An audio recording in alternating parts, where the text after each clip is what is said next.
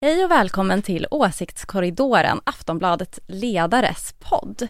Den här veckan pratar vi om klimatpolitik, varför Johan Persson är så charmig i alla fall enligt Ulrika. Och så pratar vi om det kommande valet förstås. En podcast från Aftonbladet Ledare. Åsiktskorridoren.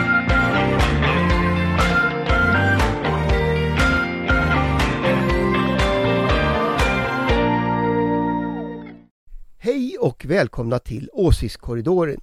Din luftkonditionering i den politiska hetluften. Äntligen skulle jag vilja säga. Som vi har väntat. Men nu sitter vi här i studion igen. Några av Sveriges politiks vassaste betraktare. Från den gröna och liberala tankesmedjan Fores, Ulrika Schenström. I den här podden presenterar vi dig som oberoende moderat och idag är du lite extra taggad. Jag är lite extra taggad, jag har fått väldigt mycket adrenalin, jag höll på att sätta i halsen. Så de höll nästan få göra sådana Heimlich manöver på mig, så att ni får, jag ber om ursäkt redan från början. Där ser man. Eh, hur är det? Vi har också med oss eh, från Aftonbladets oberoende socialdemokratiska ledarredaktion Sina Aldevani. Är du också extra taggad? Jag är lika taggad som vanligt, men jag måste bara säga att Ulrika, jag märkte faktiskt ingen skillnad på hennes adrenalinnivåer från det normala. Eh, Så det är kul, Kanske säger något. kul att höra. Och så har vi då eh, Aftonbladets politiska chefredaktör Anders Lindberg. Eh, du är ju oberoende socialdemokrat och just nu sitter du och filmar. Ja, jag Men det är alltid, han håller här. alltid på med det där, så ska han filma alla oss men inte sig själv. Det är alltid Ja, så. Och sen, och sen lyckas han alltid lägga ut saker som inte är snyggt. Hur är, hur är liksom eh, din Men jag, det, det, adrenalinnivå? jag tänker sätta P för det här nu framöver. Jag tänker Min, min adrenalinnivå är utmärkt men, men, men Ulrika håller på att lägga sig i mitt jobb hela tiden. Surprise. Eh, Det är väl det den här podden går ut på kan man säga. Själv heter jag Ingvar Persson och skriver till vardags ledare i Aftonbladet. I den här podden är det min uppgift att ställa frågorna och så gott jag kan i alla fall försöka upprätthålla ett minimum av ordning. Mm, well well. Så kan det vara. Vi sätter igång direkt. Med mindre än fyra veckor kvar till valet ser utgången oviss ut. Eh, men framför allt ser det ut att vara helt jämnt om vilket parti som ska bli det näst största. Moderaterna eller Sverigedemokraterna. Vad skulle det betyda om Åkesson får fler röster än Kristersson, Ulrika? Ja, det kommer ju bli en annorlunda regeringsbildning än vad jag tror att eh, Kristdemokraterna och Moderaterna ser framför sig. Eh, varför skulle Jimmy Åkesson lämna över ifall han blir störst? Då skulle han väl vilja roffa åt sig så mycket som möjligt. Annars hade det varit tjänstefel. Han är ju ändå partiledare för ett parti som i så fall har blivit störst i, i den grupperingen.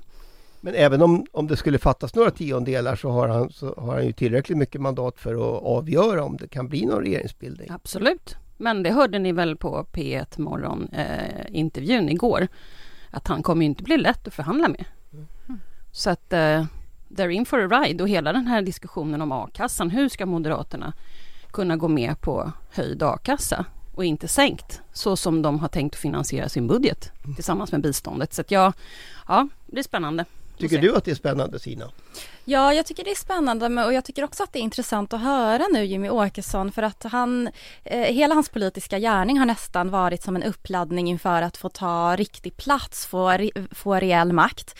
Men nu när han eh, ser ut att vara det näst största partiet i Sverige så tycker jag ändå att han vacklar lite. Det är som att de har, eh, mm, de har hittat den här eh, ganska bekväma ställningen att vara oppositionella hela tiden eh, och försöka, och försöka förhandla sig till så mycket av deras politik som möjligt och de har ändå lyckats ändra hela samtalet i Sverige eh, bland våra politiker. Men men vågar de ens ha den här makten? Vågar de göra anspråk på ett riktigt inflytande och kompromissa? Eh, jag tror att de kanske tycker att det är lite läskigt. Mm. Eh, Åkesson har ju pratat om ett omfattande avtal. Det var väl så han utformade eh, det. Det skulle vara större än januariavtalet. Det måste väl innehålla 74 punkter då. Eh, vad är det egentligen han vill? Eh, och- kommer Åkesson att kunna leverera det till sina väljare? Anders? Alltså, jag tror ju att den, det, det vi ser nu det är ju eh, egentligen två olika processer. Det ena är ju processen vad händer psykologiskt i Moderaterna om de inte blir största parti i, i höger, på högerkanten. Eh, och det tror jag inte man ska underskatta. Det, det handlar liksom om en, en, en, en fundamental förändring som, som vi såg den lite grann komma 2002 med Bo Lundgren. Men om vi tänker på liksom den typ av siffror Moderaterna måste hamna på så måste de ju i det läget hamna på kanske en 17 procent. 17-18 procent och SD större. Alltså det är en enorm förlust. Reinfeldt hade 30 procent. Alltså den här moderatledningen har sabbat sitt parti. Den, den diskussionen kommer ju att komma i Moderaterna. Så det är liksom den ena frågan. Den andra frågan är ju liksom regeringsbildningen. Jag tror att Åkesson menar allvar när han säger att de ska ha inflytande i, i relation till sin storlek. Och i så fall handlar det inte om något 74-punktsprogram. Det kanske snarare handlar om ett 5-6 tusen punkters program. Alltså vi pratar om, om 10 år, eh, eller 12 år då motionerande i riksdagen från Sverigedemokraterna. Vi pratar om ett partiprogram, vi pratar om ett kommunala eh, eh, program som de har, har, har tillämpat på olika ställen som innehåller en enorm mängd politiska frågor. Eh, jag tror man ska jämföra det här, som jag kan, jag kan hitta någon parallell i historien så är det 2002 års val när Göran Persson gjorde eh, dealen med Miljöpartiet och Vänsterpartiet eh, och hur man gjorde den, alltså med, med en väldigt, väldigt stort inflytande på regeringskansliet, väldigt mycket folk inne på regeringskansliet, väldigt mycket specifika punkter. Och det fanns en sak i det som jag inte tror man tänker på och det är att där fanns också klausuler för de områden där man inte litade på V utrikespolitiken till exempel, då skulle man konsultera V och MP. Jag tror vi kommer att se alla de här sakerna igen eh, komma tillbaka. Och det är i praktiken en regeringsmedverkan det här handlar om. Ulrika nickar ja, ja, ja, men det, det, är klart att det här är jättelikt 2002. Vi, vi har ett, ett, ett, en socialdemokrati som är superpoppis. Vi har en eh, ett Moderaterna som inte är, eh, går som tåget och vi har faktiskt ett Liberalerna, alltså mm. som går som tåget. Så det är lite Leijonborg-effekten, det är lite, ja, hela, hela upplägget 2002. Vi får se om det håller i sig. Sen ska jag bara lägga till också att vad gäller största parti så kan man också titta på förtroende för partiledarna. Och det är helt uppenbart att eh, Jimmy börjar åka förbi eh, Ulf. Och då är ju frågan, vad gör man då? Vad kommer medierna göra då i uppställningen i partiledardebatter eller Kommer det göras något, något extra? Att det kan bli extra dueller mellan till ja, alltså frågeställningen... Magda, Mag, Magdalena och, och, och Jimmy? Ja, frågeställningen är ju vem som är oppositionsledare i det läget. Alltså om det är så att Åkesson och går förbi i mätningar. Nu får vi ändå gå på valresultatet 18 Ja, ja, nej men absolut. Men, men, men, men det gäller ju i tre och en halv vecka till. Så att, så att, så att liksom anta att högern förlorar, vilket ju inte ändå, det finns ändå i korten. Och så är Åkesson större i nästa riksdag. Alltså, det är den som pratar först i, i riksdagsdebatten, det är den som kommer att få den vice talmannen i så fall. Alltså, det händer en väldig massa saker i vårt konstitutionella system mm, med vem som är liksom oppositionsledare. Men det är också det som är skillnaden när man jämför med Göran Perssons val i så fall och när han tog in Vänsterpartiet och Miljöpartiet, för då kan man ändå förstå att man ska, kan konsultera dem, de får en massa inflytande, de är inte med eh, i regeringen på det sättet. Men hur hur kan man rättfärdiga det då som sverigedemokrat om man är det partiet som är störst i det blocket men inte ens får den typen av inflytande? Det är ju det som är den stora skillnaden. Eh, så det, det blir också intressant att se, kommer, kommer de väljarna acceptera det, att man bara är som ett, fungerar som ett stödhjul egentligen åt Ulf Kristersson? Ja man är inte bara stödhjul, man är ju stödmotorn. Alltså ja. det är ju det som är grejen. Säg att de får 20% och, och Moderaterna får 18 Alltså, då är de liksom fyra Liberalerna och största parti och de ska anpassa sig till Liberalernas politik. Det kommer ju inte att hända. Liksom. Nej, och sen kan man ju titta också i, återigen på det här med förtroendet för, för att jag, jag, jag kan ju tänka mig, eller det vet vi ju, att alla sitter med sina egna eh, eh siffror och, och mätningar och kan tänka mig att både Centerpartiet Moderaterna, Socialdemokraterna, KD, alla håller på med de här, så alla ser ungefär samma sak oavsett vilket institut de använder sig av. Så det kan ju ligga till grund för det som Annie Lööf var ute med i Dagens Nyheter igår. Eller det kom väl ut idag också. Mm. Eh, nämligen att hon, hon vill ha Magdalena Andersson som statsminister. Och det tror jag är liksom beroende... Det, att någon blev förvånad över det är ju fortfarande helt obegripligt. Men det, det, är väl grundat på att de ser på förtroendesiffrorna att Magdalena är så pass mycket mer populär. Och än... att deras väljare, Centerpartiets väljare Exakt. vill ju ha det här. Så att Annie Lööf, det är liksom roligt när Moderaterna liksom sträcker ut en hand nu, eller en knytnäve till Annie Lööf som de håller på med. Alltså, det är så roligt att de struntar i det faktum att hennes väljare vill att hon gör det hon gör. Mm. Och det där tror jag liksom, jag, jag, ibland så får jag en känsla att ja, Moderaterna har dessa mätningar, mm. men jag undrar om de kan läsa dem. Alltså jag undrar om det inte är så att, eh, lite det här klassiska, ni kommer ihåg George Bush, all information han fick inför Irakkriget. Alltså det finns en massa underrättelseinformation, det finns massa kunskap. Och så kan man inte lägga det- pusslet. Man kan inte lägga pusslet, för den når inte till högsta ledningen, den försvinner på vägen upp. Men jag kan ju föreställa mig att Moderaternas opposition, alltså deras opinionsanalytiker förstår ju naturligtvis vad som händer. Men deras ledning ser ju ut som att de agerar helt kontraproduktivt. Och då, då brukar det antingen vara fel på informationen eller så når inte informationen fram. Det vill säga man har omgett sig med så mycket ja-sägare eh, att liksom dåliga nyheter inte kommer fram till ledningen. Och där någonstans känns det som att Moderaterna befinner sig idag. Men, men med, med alla de här olika parametrarna då. Eh, finns det två regeringsalternativ inför, inför valet om, om tre och en halv vecka? Eller finns det fler eller finns det inget? Ulrika? Ja, men det är ju det som är frågan. Jag tycker inte riktigt att det finns, för det finns ju ingen... Nu är jag tillbaka i, ni vet, 2006 och mina rosa moln. Ulrikas glansdagar. glansdagar där vi gjorde en riktig budget redan Glory 2005. days. Så det fanns liksom en varudeklaration på vad man ville regera på. Det finns ju inte ordentligt på någon av de här två sidorna, ska vi komma ihåg. Sen tror jag att det är inte alls säkert att det är en av den eller den andra konstellationen som till slut sen eh, regerar. Utan det kan ju mycket väl bli så att eftersom L inte får några, eh, några eh, statsrådsplatser på grund av att Jimmy vägrar ge det till Ulf. Vad ska L göra då? Jag menar, jag har ju sagt det här att man, ja, nu jag, Tänker du att de går med i en regering Andersson?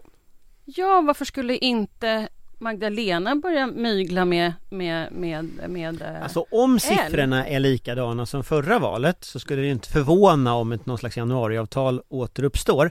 Men med den lilla detaljen att V idag är ett annat parti än 2018. V kommer inte gå med på det. Så att, så att det, alla de här kalkylerna bygger på att V å ena sidan, SD å andra sidan så att säga accepterar när de stora partierna gör, gör upp. Jag tror inte en sekund i helsike att varken V eller SD kommer att vara några dörrmattor. Så att här kom, det skulle inte förvåna mig om det här driver fram till ett nyval. Därför att ingen kan bilda regering. Eller skulle få mig lite, men, kommer inte jättemycket. En spännande höst, Anders. Ja, och jag, Oh, jag vad tänkte på det om ni, om ni, om ni lyssnade det på. Nooshi Dadgostars utspel igår när Annie Lööf gick ut och sa det här. Istället för att säga Hurra vad roligt att du har liksom kommit över till the good side of the force så säger hon att det här är helt orimligt, hon kan inte stänga ute V.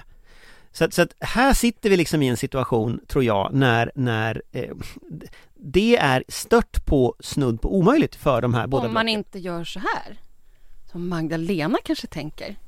Det här är bara en idé. Ja. Men om jag vore Magdalena, då skulle jag ju försöka mygla med både Centern, L som inte får några statsrådsplatser och försöka mygla lite grann med Moderaterna. För man vet ju inte vad som händer efter valet med moderatledningen. Du tänker om det finns en ny partiledare där? Ja, det kan det ju, you never know. Och sen helt Men plötsligt... blir inte det Johan man en- i så fall och så ramlar de ut för stupet liksom? I don't know, men jag Eller försöker bara vara lite kreativ här, att det kan finnas en tredje väg.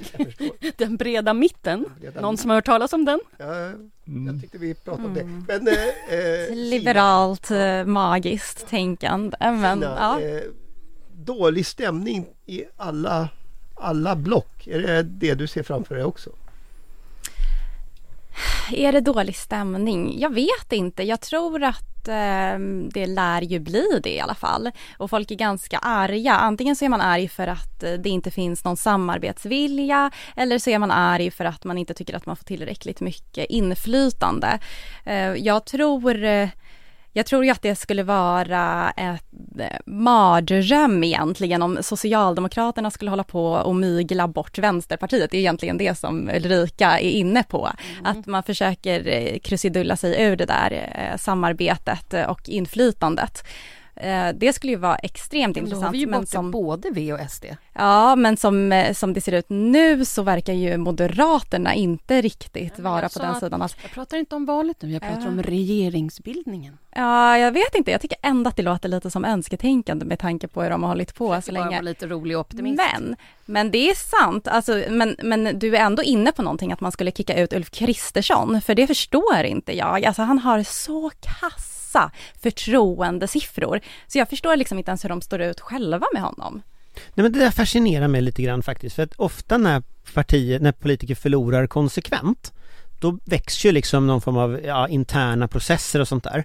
Och om man tänker liksom Utom i socialdemokratin Ja, normalt för där står alla Nej, Nej, det... hela ja, tiden. Precis, alla stod Och helt alla upp bara, för Juholt. "Oh, hello!" Nej men jag tänker på Anna Kinberg Batra åkte ju fortare än kvickt. Eh, så, eh, delvis på grund av att Kristersson väl myglade ganska rejält liksom och undergrävde henne i me- medierna så. Men vi ser inte samma process Trots att Kristersson förlorade förra valet, han har torskat väl fler jag tror det kanske är just förtroendeomröstningar. därför att Anna inte fick testa sig i ett val, så testar man, alltså så inser man att det kanske inte var jättebra. Ja, eller så är det att hon var kvinna och han är man kanske? Så kan det vara också. Mona Sahlin råkade ju ut, hon fick ju för sig testas inför välja men hon råkade ganska illa ut i Socialdemokraterna också så att det är inte första exemplet. bara är det. Nyamko Sabuni råkade rätt illa ut. Alltså, Men man kan väl hon fick också, inte heller möta väljarna så att det, det, det är ju tyvärr så att det finns en könsaspekt i svensk politik som är rätt det obehaglig faktiskt. Också. Absolut. fast, fast det, det vore väl rätt sensationellt om man skulle ha en partiledardebatt tre veckor innan valet ändå. Alltså så, där Ja, nej, men Moderaterna alltså, är nu, nu- just nu verkar inte läget. Nej. Nej men frågan är ju hur hårt det där locket ligger på. Alltså jag vill minnas 2002 eh, på valnatten när dåvarande MUF-ordföranden Tove Livendal Yes. i direktsändning konfronterade Bo Lundgren med att han var en loser liksom. Eh, och, och det där undrar jag om inte man kommer att se något liknande igen. Att liksom, det finns ändå starka krafter som inte tycker att det är en jättekul idé att hamna... Spekulera sen kanske inte just idag om vilka de är. Ja, och dels vilka de är och dels vilka efterträdarna till, till han eh, Kristersson är liksom. Det är det, Det- jag menar. Det lär. Johan Forsell ska väl bli efterträdare? Är inte han någon slags I kronprins? don't know. Hanif Bali inte- kanske? Nu skulle vi ju inte ta den Nej, förlåt. spekulationen Vet, just idag. Vi ska ha kvar den Tack godbiten. Ingvar, så kan vi göra lite research. Ja, men Hanif Bali var ett skämt alltså. Ja, eh, Ja, jag bara- nej. jag bara tänkte, eftersom vi ändå varit inne på det här, det, det här den här frågan har jag tänkt ta senare, men eh, ska vi tro opinionsundersökningarna så ser ju Liberalerna ut att bli en slags segrare eh, i årets val, även om ribban är Johan extrem, Persson-effekten. extremt lågt satt, får man säga. Vem tyckte att han hade gjort bra ifrån sig i hans första partiledardebatt? Det var Så du. Jag! Eh, han ser ju i alla fall ut att lyfta partiet över spärren. Men jag frågar bara varför? Han driver ju precis samma linje som Nyamko Sabuni. Eh, och dessutom så är det väl många andra som tycker att han är ganska rörig i de flesta framträdanden. Jag kan ju erkänna att jag var ju en av dem som tyckte det, för att vi pratade ju om det här när han var nyvald och jag var inte alls lika optimistisk. Jag förstod inte, jag tyckte att han framstod som ganska så här, han kändes inte särskilt påläst, jag tyckte inte han kändes karismatisk. Eh, han var liksom bara, ja, strulig på något sätt. Eh, och Eller lite charmig. Tydligen och uppenbarligen Ja. så är det ju många som tycker det. Eh, och det har jag också försökt tänka för att det är verkligen, det är exakt samma politik. De tillhör samma typ så här um, SD-vänliga falang om man kan kalla det för det inom Liberalerna. Eh, det är ju liksom ingenting speciellt som har förändrats, det är han som person. Eh, och då försöker man ändå fundera på så här, men vad är det han gör annorlunda? Är det liksom bara utstrålningen? Nej, men jag tror inte att det bara är det. Jag tror att han han går inte på talepunkter, han kör lite så här, kör bara kör. Och när man ligger på 2,4 och tar över som partiledare så har man nog inget annat val än bara kör bara kör, han har ingenting att förlora. Så när han ställer sin partiledardebatt, då har han inte massa talepunkter i huvudet utan han bara kör. Men helt ärligt, gjorde inte, men gjorde inte Nyamko Sabuni samma sak? Hon bara Hon fick körde. inte vara med bara- i partiledardebatterna i allmhet. Ja men nu tänker jag på dem i, i- i TV, alltså nu Mm. tänker inte jag riksdagsdebatterna. Ja. För att det var ju va, va, efter varje sån debatt så var det så här, vänta, vänta lite, vad sa hon nu? Och så blev det rubriker, så hon körde ju också, det bara att det liksom föll ut lite annorlunda. jag, jag tror ju också att, jag, jag tror ju att den här med, med växlingar i partiledarposterna, de har sin egen dynamik. Du, du får en fresh chance med väljarna liksom. De omvärderar ditt parti, de tittar lite nyfiknare på det. Det var samma sak när Magdalena Andersson tog över. Det gick också högt upp. Det var samma sak när, när Liberalerna bytte partiledare. Det är det jag menar med Ulf Kristersson. Hade Ulf Kristersson slängts ut för ett år sedan och det kommit ett, någon slags nytt ansikte i Moderaterna så tror jag att den kartan hade sett helt annorlunda ut. Även om det hade varit någon person som varit med länge som Svantesson eller så eh, Jessica Rosenkrantz, alltså det finns flera personer som, som har stuckit ut i debatten, varit duktiga så va eh, Så, så att jag menar, det är klart att byte på partiledarposten är på något sätt politikens kärnvapen Det är det du kan göra när du ligger riktigt dåligt till och killen med grillen, jag vet inte om han håller över valdagen, jag vet inte det Men, eller vid grillen Men, men jag menar jag tror nyhetens behag och det här att du har en smekmånad, det tror jag är viktigare än liksom. Men, men eh, annat. är Johan Persson alltså en, en oslipad diamant som har eh, liksom dolts i den liberala riksdagsgruppen? Han har ju suttit i riksdagen sedan 98. Ja, men han, han har ju varit, ri- han har varit tjänsteman på riksdagskansliet också. Och han har varit partisekreterare, han var gruppledare så att eh, han var... eh, Men för den breda allmänheten är ändå denne man från Örebro en, en ny bekantskap. Men han verkar, alltså nu har vi pratat om honom länge här, alltså i flera minuter. Fast, fast är det inte så här, tänker jag, att Håkan Juholt var ju också en oslipad diamant eh, från Socialdemokraternas djupa mylla. Den har Ja, också just- suttit i riksdagen sedan 94 i väl hans fall om jag inte minns fel. Ja. Eh, så, att- så att liksom, det, det är klart att det finns ju den typen av så här, långvägare. Eh, det kan funka, i Juholts fall funkar det väl inte jättebra. Och det finns vissa Juholt-kvaliteter hos, hos Johan Persson. Speciellt det här med liksom att man drar till med saker liksom. När man inte riktigt vet så kör man liksom. Bara kör, bara kör. Ja, nej och det är klart att det funkar kanske ibland, ibland inte liksom. Kanske lättare då i ett parti med 2,1 procenten. Fast han har inte det längre. Han, är, han har typ 5-6 procent uppe i nu. Och, och det kan vara så att de rösterna blir lika stora som V. Och i så fall så sitter faktiskt Magdalena Andersson med den intressanta situationen att å ena sidan så har hon V och å andra sidan har hon L. Så att jag menar det, det kan hända mycket skojigt med de siffrorna. Och det finns mycket kvar att prata om i kommande upplagor utav Åsiktskorridoren kan man säga. Eh, jag tänkte ett annat ämne. Just nu upplever ju Europa extremhetta eh, och vi har ju fått en liten dos av det här också. Det är, Stockholm idag är ju eh, tropiskt kvavt. Eh, ändå tycks det inte göra något avtryck i den svenska valdebatten annat än eh, möjligen genom att man pratar lite om elpriserna när Ryssland nu stänger av gaskranarna. Eh, så jag tänker inte fråga om alla förslag som har lagts fram när det gäller elpriserna men eh, jag skulle vilja veta varför, varför är inte klimatet en större fråga, Anders? Jag tror det är en ganska stor fråga, men jag tror att det är så att folk inte upplever riktigt att politikerna har svar. Eh, dels har vi den här klimatförnekarhögern med SD i spetsen, men också mycket moderater och sånt där som liksom ja, är i någon slags trumpiansk liksom förnekelsefas. Den finns ju att kommunicera. Det är klart att det, vissa målgrupper lyssnar på den. Men jag tror inte, det, det tror jag är en, marg, det är en mindre företeelse ändå. Jag tror det stora är att du, du, det, det känns så stort och komplicerat så att det är svårt att liksom bryta ner till en fråga. Tittar vi de val som riktigt har lyckats, som vi tar sälvalet 98, 88 eh, till exempel, då var det sälarna dog, vi måste rädda Östersjön. Det var liksom en jättetydlig koppling. Eh, och jag tror att det är nästan den nivån du måste ner på för att det ska bli tydligt. Eh, och där tänker jag liksom den, det parti som lyckas, jag tror att Miljöpartiet tänker helt rätt nu när de säger att de ska ägna resten av valrörelsen åt om klimat. Därför att de, de har ett förtroende liksom. Men jag tror du måste konkretisera. Sen tror jag det finns ett problem i den här moralismen som finns inom stora delar av vänstern. Att man liksom, det här med flygskam och skam hit och skam dit och, och sådär, alltså den stöter bort människor. Och jag tänkte på det att vad kan hindra Miljöpartiet från att komma in i riksdagen? Och då dök liksom i nyhetsflödet upp, ja nu ska de här klimatprotesterna börja igen. Nu ska de börja blockera vägar och sånt där. Det är en typisk sån sak som påminner människor igen om varför de tycker så illa om Miljöpartiet. Och det där tror jag, alltså man måste tänka liksom, hur vinner man en bred grupp människor? Och då tror jag att man ska gå på det här klimaträttvisa. Där man liksom, hur fördelar man, det här är bördor, det är problem, hur fördelar vi dem rättvist? Hur får vi företagen att betala snarare än vanliga arbetarfamiljer? Alltså hur, hur hittar man den balansen? Där tror jag någonstans att det, det går, men ingen har lyckats med det. Miljö, Vänsterpartiet har ju försökt. De har ju, Nooshi Dadgostar har åkt runt med bygghjälm och försökt verkligen. Men hon har ju inte, det har ju inte funkat. Men jag tror att det du, Anders, pratar om, alltså det, det visar jättetydligt på att det finns en generationsskillnad här. Eh, att så här, ja, men folk i din generation och äldre och runt omkring, de, för, för dem så är det så här, klimatfrågan är någonting luddigt, jobbigt, svårt, det är ingenting som är akut just nu. Så jag tror inte bara att det handlar om retoriken, när det så här, ja, men man kör in sin bil till stan och så tycker man att det är jobbigt med de här protesterna. Eh, men så här, det finns ju en anledning till att det är så många just unga som engagerar sig i det här.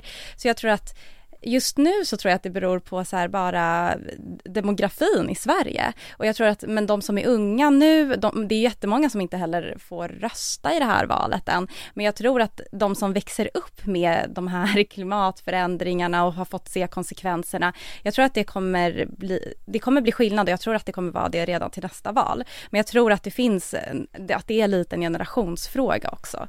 Ulrika? Nej men jag tror att den här frågan är ganska komplicerad i en svensk valdebatt eftersom den är väldigt internationell. Den är väldigt eh, fokuserad på EU-samarbetet och eh, man kan se i många rapporter att svenska politiker är inte jätteuppdaterade på vad som händer i våra klimatåtgärder när det gäller på EU-nivå. Så att jag tror att den blir, om man inte är tillräckligt påläst så blir frågan lite komplicerad. En, det är väldigt mycket fokus på inrikespolitik. Klimatfrågan är väldigt mycket utrikespolitik och väldigt mycket EU. Så jag tror att det kan vara det som, som gör att den inte poppar upp så där jättemycket. Och, och, men och prognosen framåt då? Kommer det fortsätta vara så? Nej, jag tror att den kommer att komma, men jag tror att politiken måste ta sitt ansvar att läsa på och engagera sig och faktiskt bry sig om sina Europaparlamentariker som faktiskt är nere och kämpar rätt hårt där nere för de här frågorna. Fast jag tror inte Miljöpartiet är helt fel ute med den här. Jag vet att de Nej, har men det är snott att sossarnas. miljö, för Nej men den här, Miljöpartiet är det bra att nej men jag tänker på den här med alla ska med. Alltså de har ju skakat liv, den är ju värdelös så, den, den kampanjsloganen, men de har ju skakat liv i den liksom kampanjsloganen. Och just det med att alla ska med, att man inte skiljer på människor. Mm. Eh, Det, det tror jag är liksom en nyckel i att vinna den här frågan. Eh, därför att den, den, den är för viktig för att slarvas bort. Och just nu håller de och, nej men det- just nu så är ju problemet att liksom politikerna lyckas inte komma med svar. Om inte politikerna kommer med löften nu så har vi ingenting att ställa dem till svars för efter valet. Nej. Så Men- att jag menar, det, det är klart att det behövs, man behöver tvinga liksom fram någon form av löften. Men Anders, där måste jag ju då fråga. Jag, jag tittade ju på vart eh, statens insatser för laddstolpar hemma hos folk hamnade. Och inte helt överraskande så var nio av tio kommuner som fick flest laddstolpar per capita och alltså bidrag till laddstolpar. Eh, några utav Sveriges 15 rikaste. Mm. Den tionde kommunen på listan var Malung-Sälen. Eh, och vi kan ju gissa att många av de där laddstolparna inte står i Malungsfors eller, eller eh, sådär Lima utan antagligen uppe I på Sälen. berget. Ja. Eh, Förlåt, en laddstolpe, det är när man ladd- laddar en elbil. man, har, liksom. man har först fått bidrag för att, få en, för att köpa en elbil Ja, och sen har man parkerat den hemma och då måste man kunna ladda den. Då får man bidrag till den där laddaren. Eh, och de hamnar alltså hos de som har det bäst. Är, är inte det en ganska bra bild av svensk miljöpolitik? Nej, det tycker jag inte. Det är en bild av svensk miljöpolitik, men en annan bild är också en grön industrialisering till exempel. Det är det faktum att rent numerärt så måste elbilarna öka och det har man lyckats med. Bonus-malus-systemet har lyckats öka mängden elbilar. Eh, och det, det måste man trots allt konstatera att det har hänt. Eh, däremot så tror jag att den här skamgrejen, sättet att göra människor liksom att man arbetar med skam, med skuld, med fördömanden, det tror jag inte funkar. Det tror jag är någonting som får människor att snarare känna de där människorna vill inte jag med, ha, ha, jag med att göra. Och då spelar det ingen roll om du bor i Malungsfors, även om jag tror att det är fler i Malungsfors, kanske än, än, än, än på Södermalm som känner så, eh, eller någon annanstans. Men jag, så att jag tror att just den här idén om att få med alla på en omställning, eh, få med alla i liksom eh, bördor som ska bäras, det tror jag är mycket mer effektivt. Göran Persson, när han ska ner hela välfärden på 90-talet, han hade som tema att ja, det är stora bördor, men vi är garanten för att de här bördorna bärs av alla på, på ett rimligt sätt. Där någonstans tror jag du kan hitta en klimatpolitik. efter det Men blev han i och för sig nationellt hatad av typ alla. fokuserar på att också bevaka det som faktiskt görs. Igår kom det en utredning som Hans Lindblad, tidigare riksgäldsdirektör, statssekreterare i Finansdepartementet, la fram till eh, Max Elger, alltså till finansmarknadsministern, om hur man kan hjälpa näringslivet och industrin att eh, ställa om på ett bättre sätt. Där fanns det många punkter eh, som kunde ha diskuterats. Det är också konstigt att när eh, regering lägger fram de punkter som ska vara till grund för ordförandeskapet som vi ingår i första januari 2023 så är det inte en enda nyhet om vad vi ska göra under ordförandeskapet. Vilket ju också är en inriktning som en regering lovar. Så att jag tycker att det, det är inte bara politiken här utan det är en kombination. Det är ju ett litet krig också i Europa som pågår som lite strular till alla så här prioriteringar. Absolut, men mm, Ändå. ändå. Ändå, det hade varit bra om det inte var så. Men jag menar, tills, Rys- tills Ryssland är besegrat så kommer det här ju att fortsätta, tyvärr. Yes. Typiskt Anders att försöka få in Ja, men han fick in utrikespolitiken ja. där direkt. alltid. Men det var faktiskt jag som började idag. Du som började.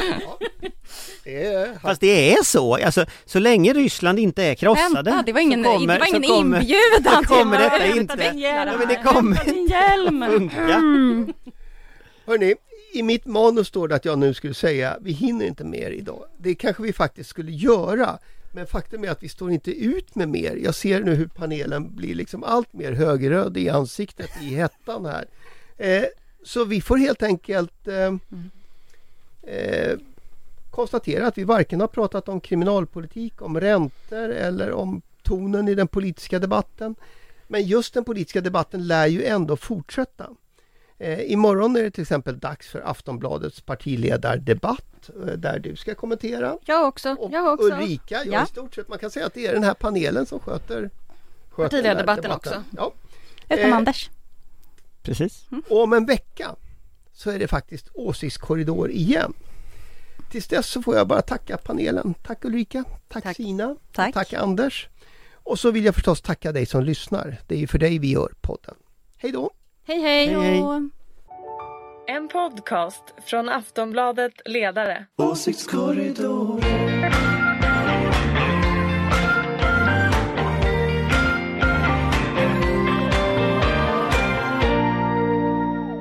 Du har lyssnat på en podcast från Aftonbladet.